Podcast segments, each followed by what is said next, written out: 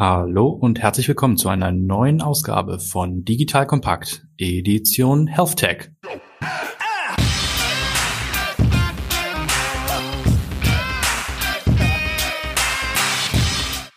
Mein Name ist Patrick Pfeffer und heute zu Gast bei mir Luisa Wasilewski, Digital Health Expert, Investorin und jetzt auch noch Autorin. Liebe Luisa, herzlich willkommen in der Episode und freue mich auf das Gespräch mit dir heute. Stell dich doch bitte den Zuhörerinnen und Zuhörern einmal vor. Vielen lieben Dank für diese tolle Intro. Ich bin sehr, sehr froh, heute bei dir sein zu dürfen und sehr gespannt auf unser Gespräch. Wer bin ich eigentlich? Ich darf mich jeden Tag mit Themen rund um die Digitalisierung im Gesundheitswesen beschäftigen. Wie bin ich da eigentlich hingekommen? Ich habe einen klassischen Business-Hintergrund, mal Management studiert, Zeit in der Unternehmensverbrat äh, Verbratung, in der Unternehmensberatung, wo man auch verbraten wird, das ist sicherlich wahr, verbracht und habe mich dann aber relativ schnell gefragt, ja, Digitalisierung, Innovation, das treibt die Berater ja um jeden Tag. Was ist da eigentlich mein Platz und ist das überhaupt meine Leidenschaft? Und bin dann relativ schnell zu dem Entschluss gekommen, verlängerte Werkbank für Audi und BMW zu sein, macht mich nicht so glücklich und habe dann gesagt, du, ich will irgendwie was machen mit Impact. Und habe mich dann vor gut so über drei Jahren dafür entschlossen, in den Gesundheitsmarkt zu gehen. Und bin heute immer noch sehr, sehr froh, dass ich das gemacht habe. Durfte dann für verschiedene Inkubatoren Startups aufbauen im Healthcare-Bereich und habe sehr viel Zeit einfach verbracht in der Startup-Szene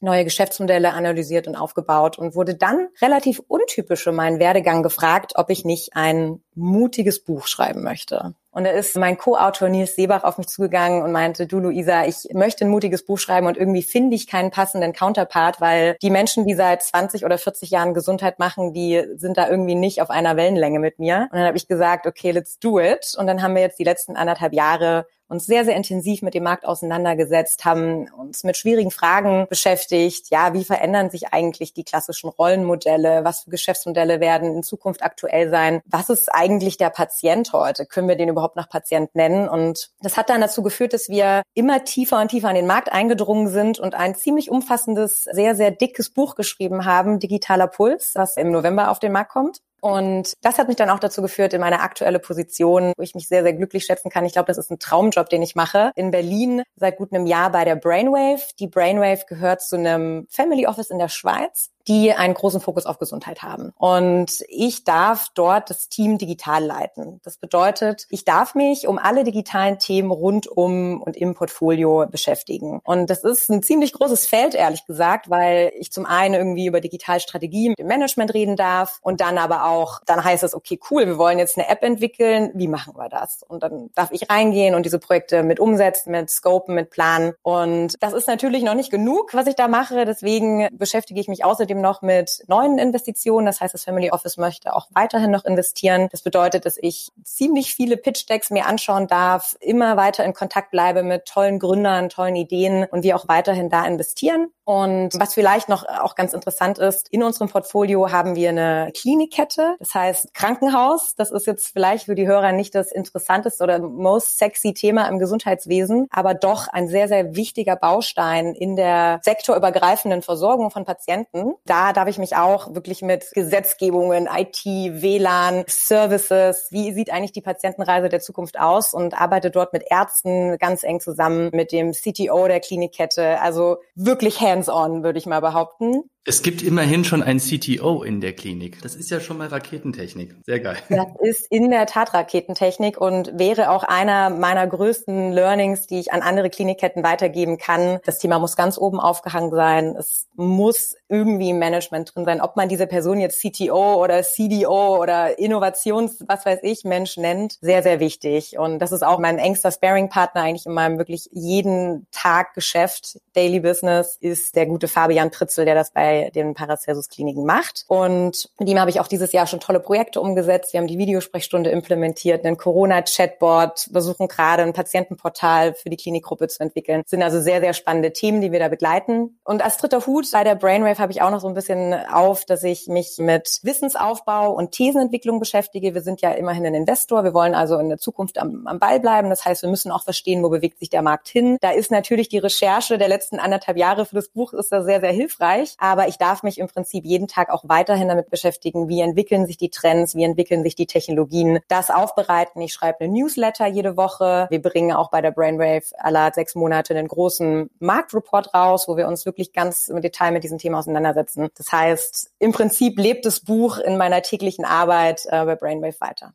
Jetzt habe ich in den ersten sechs Minuten schon, ich glaube, mehr Fragen, als ich jemals zuvor hatte. Sehr, sehr starkes Intro. Ich sag mir immer selber, wenn du im Healthcare-Bereich unterwegs bist, musst du ein ganz spezieller Typ sein. Du hast vorhin gesagt, du warst im Automotive-Bereich unterwegs und das war es irgendwie nicht für dich. Braucht es etwas mit mehr Impact. Das ist bei mir jetzt ähnlich, würde ich mal sagen. Aber ich hatte auch so Momente, wo ich gesagt habe, insbesondere in der Gesundheitsindustrie und aufgrund der Regularien, ist man jetzt, was digital eigentlich kann, noch nicht cutting edge, ja, sondern ehrlich gesagt so 10, 15 Jahre zurück im Vergleich zu anderen Industrien. Hast du diesen Moment auch und konntest ihn trotzdem überwinden, weil Impact überwiegt? Auf jeden Fall. Ich würde sagen, diesen Moment haben Menschen wie wir fast täglich, dass wir irgendwie an eine Grenze stoßen, ob das generelles Verständnis ist für neue Ideen oder Technologien oder einfach, ja, das Gesetz. Es ist einfach so. Und ich muss aber sagen, dass ich das eigentlich gerade spannend finde, diesen Reibungspunkt zu haben. Hey, da bewegt sich gerade total viel. Es ist super veraltet. Ich meine, ohne Witz, wir kämpfen gerade darum, WLAN in alle unsere Klinikketten in jeden Standort reinzukriegen. Und da brauchen wir nicht über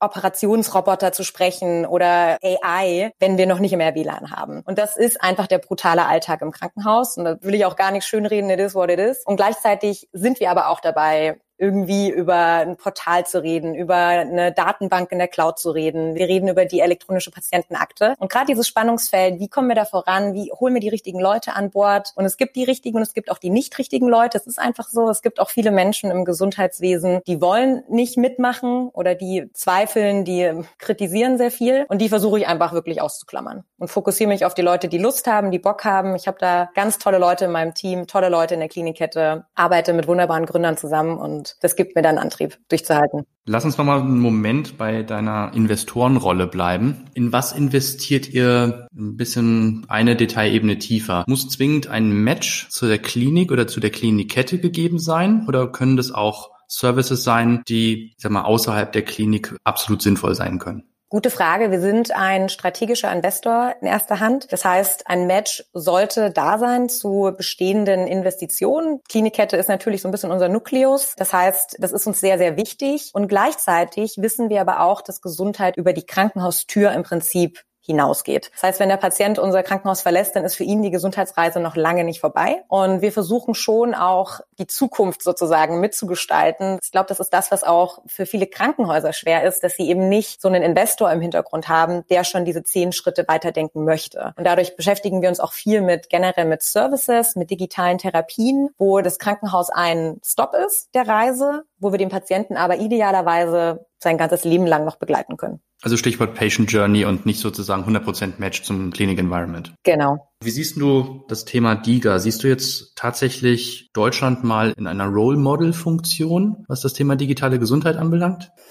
ich glaube, mit den Nachrichten der letzten Woche lässt man sich schnell dazu hinreißen, dass man sagt, wow, wir Deutschen, wir gehen hier gerade total durch die Decke. Es ist, glaube ich, am Ende nicht ganz so einfach. Die DIGA ist eine super Idee unseres Gesundheitsministers. Ich finde es unheimlich innovativ, dass wir das in unserer Gesetzgebung verankert haben. Ob das jetzt zieht und ob das jetzt funktioniert, ist aber die zweite Sache. Dafür muss nämlich ganz schön viel getan werden und da reicht im Prinzip das Gesetz allein nicht aus. Also jetzt müssen Fragen beantwortet werden. Zum einen, wie verstehen die Ärzte eigentlich die Lösung, dass sie die überhaupt per Rezept verschreiben. Ja, das ist ein großes Fragezeichen. Die Startups selbst wissen überhaupt gar nicht, wie sie das machen sollen, weil Arztvertrieb, also B2B im Gesundheitswesen ist verdammt schwer. Da kann Pharma ein Lied von singen, aber alle anderen haben eigentlich keine Ahnung, wie sie es machen sollen. Und wenn die Ärzte gar nicht wissen, was es auf dem Markt gibt oder die Lösungen nicht verstehen, dann werden die Ärzte das auch nicht verschreiben. Also es ist dann einfach Wunschdenken. Und die zweite große Frage ist, na gut, dann geht man halt eben über den Patienten, versucht den Patienten irgendwie über gutes Marketing zu überzeugen, sodass dann der Patient zum Arzt geht und sagt,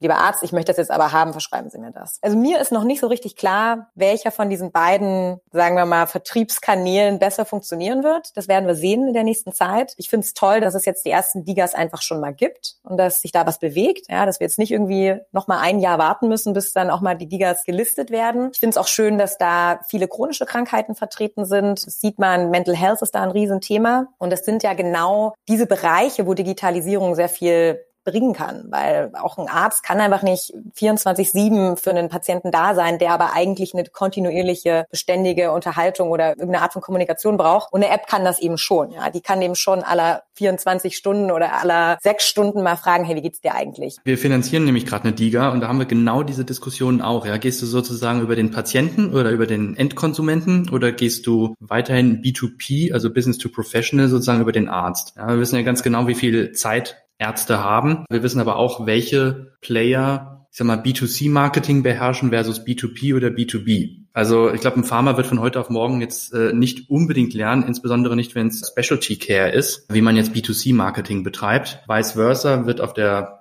Startup-Seite oftmals unterschätzt, naja, da gibt's ja Kanäle, da kann man Hunderttausende von Ärzten erreichen. Easy. Und das ist mega naiv, ja, was jetzt unsere Erfahrung anbelangt. Also gespannt, wie da äh, das Rennen ausgeht. Ich glaube, da gibt's einfach ein Vakuum und da ist noch viel Beratung im Bereich DIGA notwendig, sodass dann die richtigen Parteien zueinander finden. Total. Ich glaube, wie so oft, wenn es um Digitalisierung geht, brauchen wir irgendeine Art von Plattform, die im Prinzip den Arzt mit einer DIGA matcht oder vielleicht auch den Patienten mit einbezieht. Wer diese Plattform am Ende machen wird, es kann auch sein, dass es am Ende das BMG macht, ja, dass es dann eben das DIGA-Verzeichnis digital gibt, wo du dir die Studien gleich als Arzt vielleicht runterladen kannst auf Knopfdruck oder sich die Startups vielleicht sogar in einem verdaulichen Format selber vorstellen. Ich glaube, das wird es irgendwann geben oder das muss es einfach irgendwann geben, weil die Ärzte sind ja hoffnungslos überfordert, wenn dann einmal 500 Gigas gelistet sind. Wie soll ein Arzt das machen? Also da muss es irgendwas geben. Aber ich frage mich auch, wer wird das machen? BMG as a Service sage ich dann nur. Also das Team Spahn hat es auf jeden Fall drauf, es in diese Richtung zu entwickeln. Kleiner Note an das HIH, bitte entwickeln.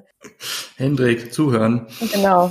Du hast vorhin was zu Investmentthesen gesagt. Also jetzt kommen wir gleich sozusagen auf das Buch und auch auf die Themen äh, dort drin zu sprechen. Jetzt aber immer noch mit der Investorenrolle und äh, jetzt auch aufgepasst Startups. Kannst du die ein oder andere Investmentthese mit uns teilen, wo die Reise für uns hingeht? Ja, die ein oder andere Investmentthese. Also wir glauben an Medicine as a Service. Wir glauben nicht mehr so wirklich daran, dass dem Patient es total egal ist, wie er behandelt wird und dass er es schon irgendwie schlucken wird, wenn er einen Papierzettel in die Hand gedrückt bekommt, sondern wir glauben wirklich daran, dass es eine end-to-end -end digitale Patientenreise geben muss. Wie wir die hinkriegen, ist eigentlich erstmal zweitrangig, weil sie muss irgendwann da sein. Und der Player, der das machen wird, und es könnte auch ein Amazon sein, das könnte auch ein Apple sein, der da reingeht in diesen Markt, der wird gewinnen. Und wir fragen uns dann im Prinzip unter dieser These, fragen fragen wir uns, wie können wir als deutsches Gesundheitswesen da eigentlich noch mithalten? Weil wenn wir mal in die USA schauen, nehmen wir mal das Beispiel digitale Hausarztreise. Service ist ja nicht gleich Service. Es ist ja im Gesundheitswesen gibt es ja unheimlich viele Patientenpfade oder Patient Journeys. Eine Schwangere hat eine komplett andere Patient Journey als jemand, der Diabetes hat. Und deswegen ist es eben nicht ganz so einfach wie im E-Commerce, wo Schuhe kaufen einfach Schuhe kaufen ist. Und wenn wir aber jetzt mal den Hausarzt nehmen, ja, und sich Amazon Care angucken in den USA, dann haben die das schon geschafft. Ja, dann ist von, du redest per App mit einem Arzt und kriegst es dann mit Amazon Prime in deine Packstation geliefert oder direkt an den Arbeitsplatz. Da sind wir in Deutschland natürlich noch Lichtjahre gefühlt, Universen von entfernt, aber das wird es irgendwann geben und die Startups, die es schaffen werden, sich zu vernetzen entlang dieses Patientenpfads, die werden die Gewinner sein aus unserer Sicht. Kannst du überhaupt aus unserer Sicht das Ganze noch aufholen? Also ich sage manchmal so ketzerisch, wir haben die erste Phase des Internets äh, komplett an Amerika verloren, die zweite Phase geht möglicherweise nach China. Stichwort AI-Strategie und Stichwort keine AI-Strategie, weder in Deutschland noch in Europa. Kannst du überhaupt noch so, ich sag mal, plattformbesetzte Themen, ja, dann reden wir jetzt sozusagen schon in der horizontalen. Kannst du das überhaupt noch aus europäischer Sicht aufholen? Ja, das ist in der Tat eine schwierige Frage. Ich glaube, dass wir manchmal auch ein bisschen unterschätzen, wie toll wir sind in Deutschland, weil eigentlich sind wir gar nicht interessant für ein Amazon. Ja, also China okay oder andere große Länder, aber Deutschland ist eigentlich aus einer Amazon-Sicht ein Side-Market, den sie mitbedienen. Das kann uns vielleicht so ein bisschen nochmal einen Vorsprung geben, aber jetzt was zu entwickeln, was es nicht schon in den USA gibt, glaube ich nicht, dass wir das noch hinkriegen. Aber was wir hinkriegen, ist zu lernen, was im Ausland passiert, zu lernen, was andere Länder machen und dann hier möglichst schon gleich mit einem guten Standard zu starten. Das wäre meine Hoffnung für Deutschland. Ich würde es mir so wünschen, dass wir, ich sag mal, das deutsche Ingenieursherz ins digitale Zeitalter übertragen. Ich sehe auch für einige Plattformthemen ist der Zug abgefahren. Also ich glaube nicht, dass wir jetzt noch irgendeine geile Suchmaschine äh, hinstellen werden oder irgendein geiles mobiles Betriebssystem. Sehe ich einfach nicht. Aber im Bereich Deep Tech sehe ich tatsächlich eine Lösung, eben nicht diese horizontale Ebene, sondern die vertikale Ebene, wirklich mit geilen Technologien Plattformen anzureichern. Und ich sag mal, die können auch von ihrem Wert her außerordentlich sein. Und da könnte man sich als Europa oder auch als Deutschland möglicherweise gut noch positionieren, wo bei anderen Themen halt schon der Zug abgefahren ist. Absolut. Sehe ich wirklich auch genauso. Und auch wir bei Brainwave überlegen natürlich, macht es jetzt Sinn, noch die AI selber zu entwickeln oder macht es eigentlich Sinn, den App Store dann mitzugestalten? Und ob der App Store nun aus den USA kommt oder aus China kommt, darüber sollten wir eigentlich gar nicht mehr diskutieren. Er wird irgendwann da sein und wir können halt hoffen, dass wir die Apps noch mitgestalten dürfen. Kommen wir mal langsam zu deinem Autorenhut. Komplett alles selber geschrieben oder waren da auch so ein bisschen Ghostwriter mit am Start?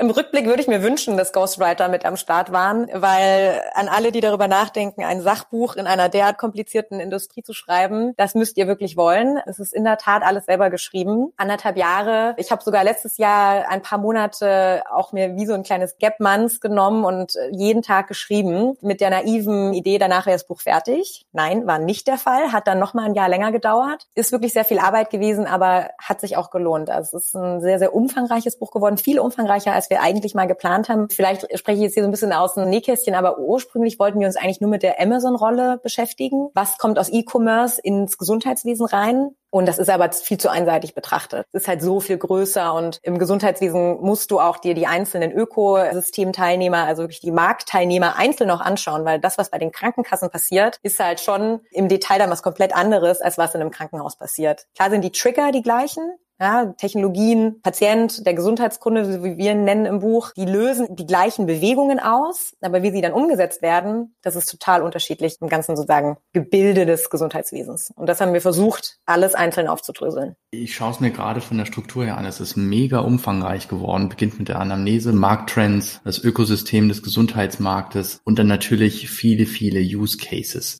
Lass uns nochmal bei diesem Thema Investmentthesen ganz kurz bleiben. Müssen jetzt auch nicht Investmentthesen sein, aber wirklich Zukunftsthemen. Ich glaube, wir haben jetzt schon ich glaube, fast in jeder Episode von mir äh, Themen wie Telemedizin und Co. gehabt. Also, dass das jetzt irgendwie auf einer Wachstumskurve ist, das ist, glaube ich, jedem klar.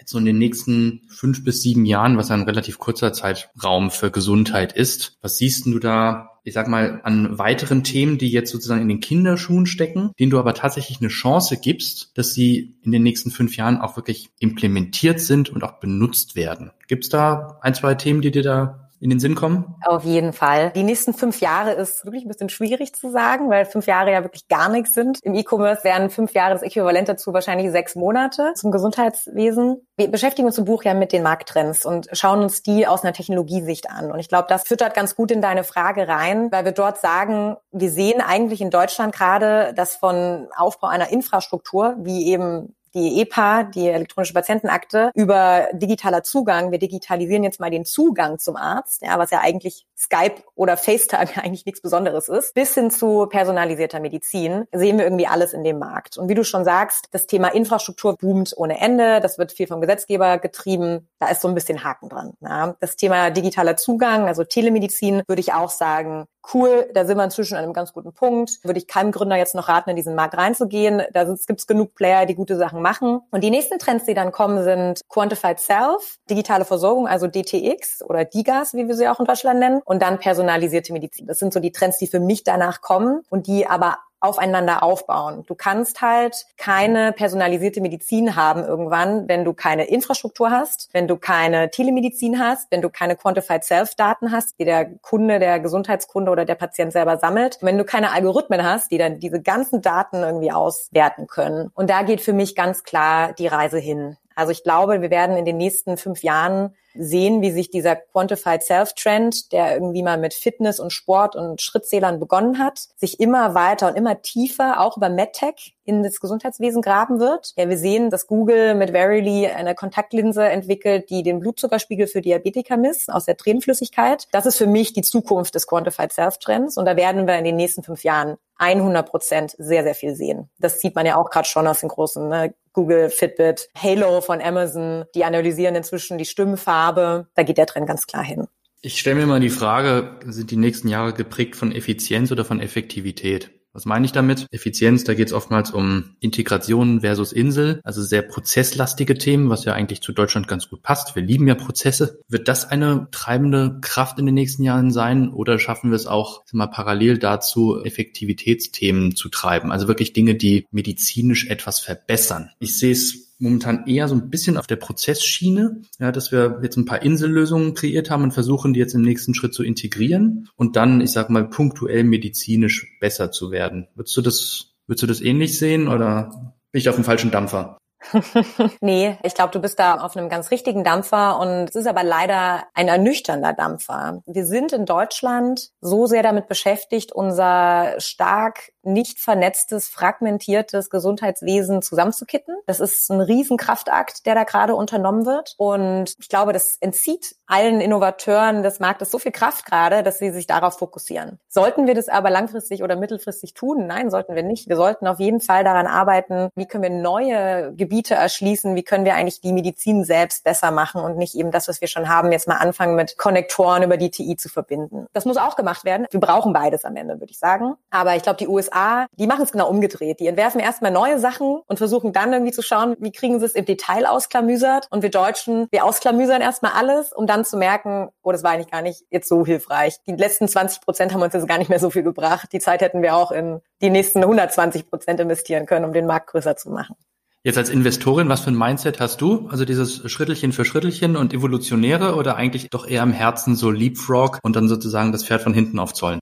Als Investorin versuche ich auch über die Brainwave eher den Leapfrog zu machen und da habe ich auch, glaube ich, echt eine ganz dankbare Rolle. Die ganzen Prozessthemen, die liegen in der Krankenhauskette selbst. Damit darf sich mein toller Sparing-Partner Fabian jeden Tag beschäftigen mit WLAN und TI und EPA. Und ich habe eigentlich die Rolle dann zu sagen, darüber hinaus zu schauen. Also klar, ihn auch dabei zu unterstützen. Das ist auch, da helfe ich auch gerne mit. Aber ich darf dann halt auch die nächsten Schritte gehen. Und das macht, glaube ich, den Job auch so spannend und für mich auch so ein bisschen, das dürfen, glaube ich, nicht viele Leute. Die haben diesen Freiraum nicht dazu. Ich gucke ganz gespannt jetzt auf die Use Cases in dem Buch von Otto Nova über BW, über Teleclinic, Ada, MySugar, aber auch Repräsentanten aus der Industrie. Kannst mal vielleicht ein, zwei daraus rausgraben und mal so ein bisschen erzählen, was sich dann diesen Use Cases dahinter verbirgt. Ja, also wir haben versucht, generell bei den Use Cases entweder jeden Trend einmal abzubilden oder jeden Marktteilnehmer einmal abzubilden. Wir unterscheiden in den Use Cases auch nochmal zwischen Startup und Traditional. Das heißt, wir haben uns jetzt nicht nur die ADAs und Krüs dieser Welt angeschaut, sondern wir haben uns auch mal die TK angeschaut, wir haben uns Bayer angeschaut und im Prinzip sind die